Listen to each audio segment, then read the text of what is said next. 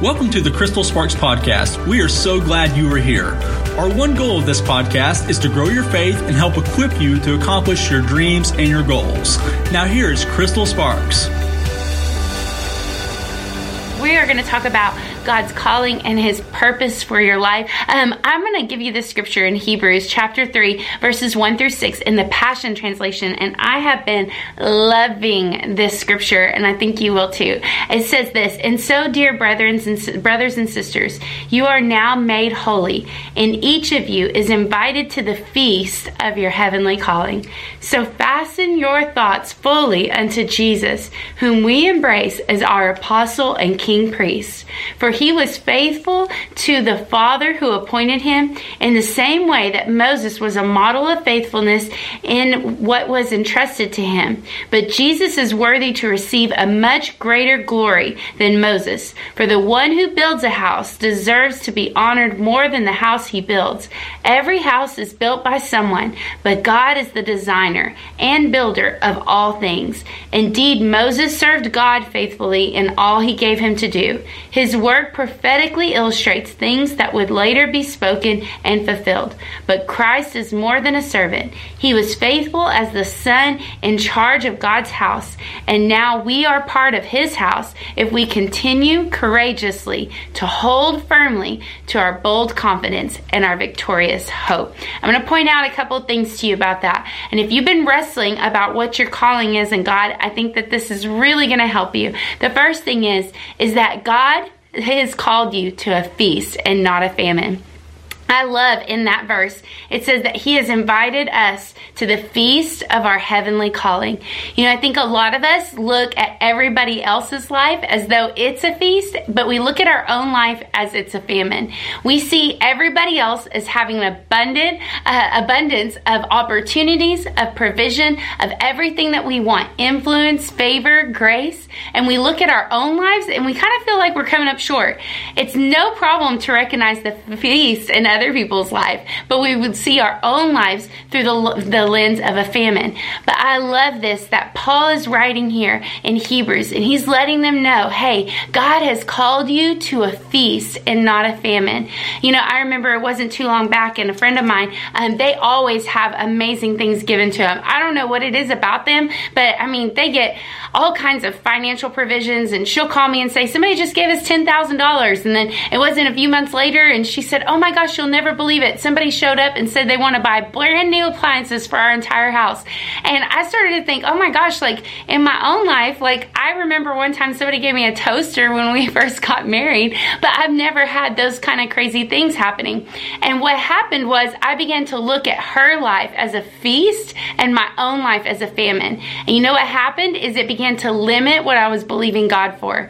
In Philippians 4:19 in the Passion Translation, it says this, I am convinced convinced that my God will fully satisfy every need you have, for I have seen the abundant riches of glory. I love this so much because, again, Paul's letting us know that when God does something, He's going to do it in abundance. He's going to do it not just enough. In other words, your God does not have a budget plan for your destiny. He's not trying to think, what is the cheapest way I can get them there? In fact, whenever God built the tabernacle in Exodus, we see Him spelling out with great detail exactly how he wanted the tabernacle built. Now, I want you to think about this that the tabernacle was built by a bunch of people who were unemployed living in a desert. And if it were to be built today, it would have cost $57 million. And here's the thing is God did it in abundance. God wasn't looking for the cheapest way to build the tabernacle. No, He got people together and He had His full plan fulfilled. And I want to tell you the same is true in your own life.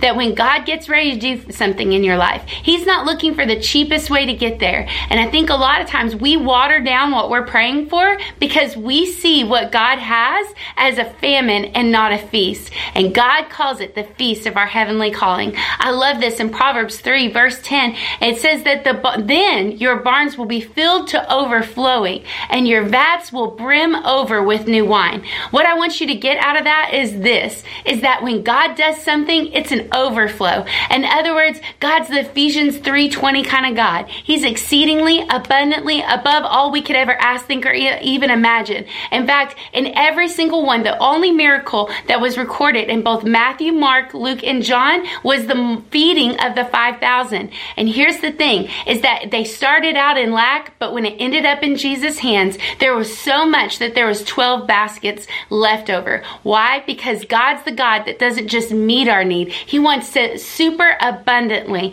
He's the God of overflow. He's the God of more than enough. In other words, He is the God of the feast and not of the famine. So, all you need already exists. All the money, the influence, the grace, the favor, the ideas, Everything you need already exists. The only limitation I believe that we have is oftentimes we're seeing God through the lens of the famine and not of the feast. The second thing I want to point out to you is it's time for us to begin to fasten our thoughts. I love this so much. In Hebrews, it tells us to so fasten your thoughts fully unto Jesus.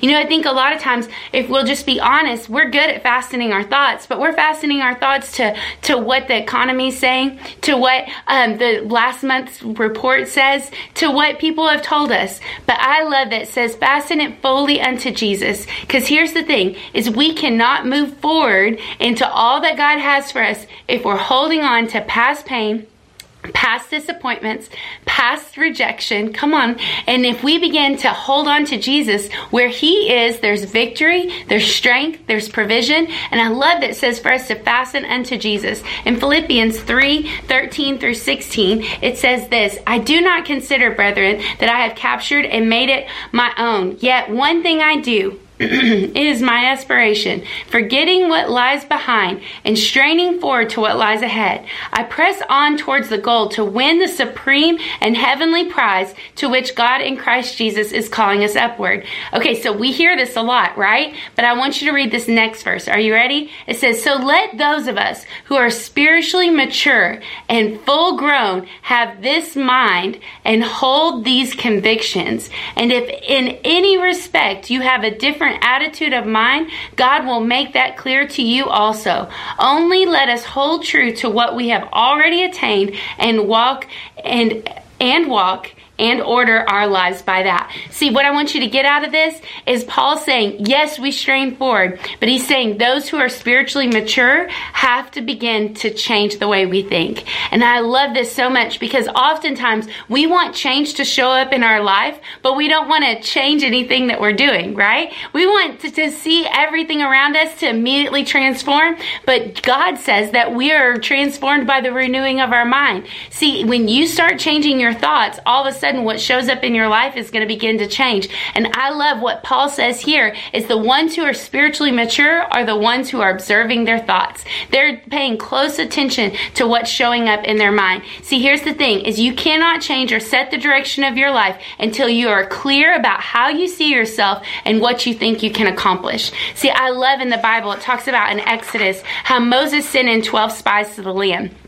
And when he sent in the 12 spies, 10 came back with a negative report and two came back with a positive report. And here's the thing is that both of them were right. The 10 that said that they couldn't were right because they never did. And the two that said that they could do it, that they were well able, you know what? And later on in their life, Joshua and Caleb were able to see that promise fulfilled. See, here's the thing is your thought about your problem is more important than the problem itself. And a lot of times we are spending all of our time thinking about how things aren't going to work out when the Bible's telling us those who are spiritually mature are fastening their thoughts. And in Hebrews, it's telling our, us to fasten our thoughts fully unto Jesus. So if we want to see God's purpose revealed in our life, we've got to begin to change the way we think. Um, the last thing I want to tell you is number three is faithful to all that God called you to do.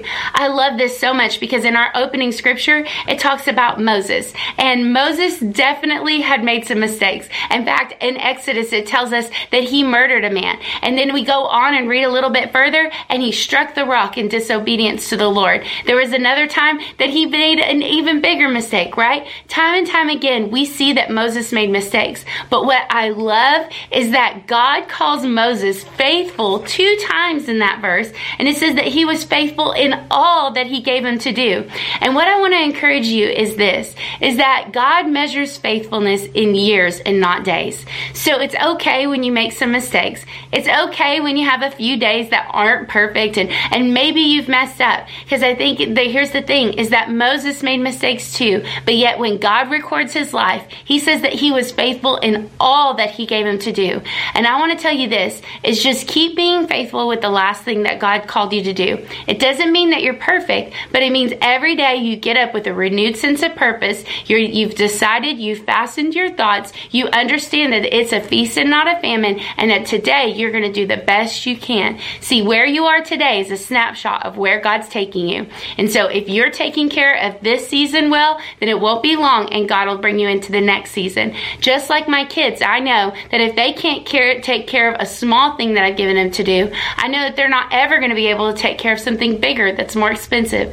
Here's the thing is you showing up at, on your job on time is showing God that you'll be faithful with the business that one day he'll give you. It's you showing up for school and studying that's getting you ready for the promotion later on down the line. It's you walking in honor, integrity that's showing God, God, I'm ready for those next divine uh, uh, connections that you have in my life. And when you keep stewarding those, you just better get ready because God is going to do a feast in your life. Hey, if you're listening to this podcast from the bottom of my heart, thank you so much. Truly, this podcast continues to grow because every like, every share, every review that you leave, every person that hits subscribe, you're helping get the word out. And so, from the bottom of my heart, thank you so much for being a part of this community that is building here. Um, whether you're listening on Spotify, maybe you're listening on iTunes, every single one of you is just so important to me. If you can do me a favor, can you take a screenshot of yourself listening to this podcast? Maybe share it on your social media or perhaps text message somebody. Let them know about this. Help us get the word out so we can help others.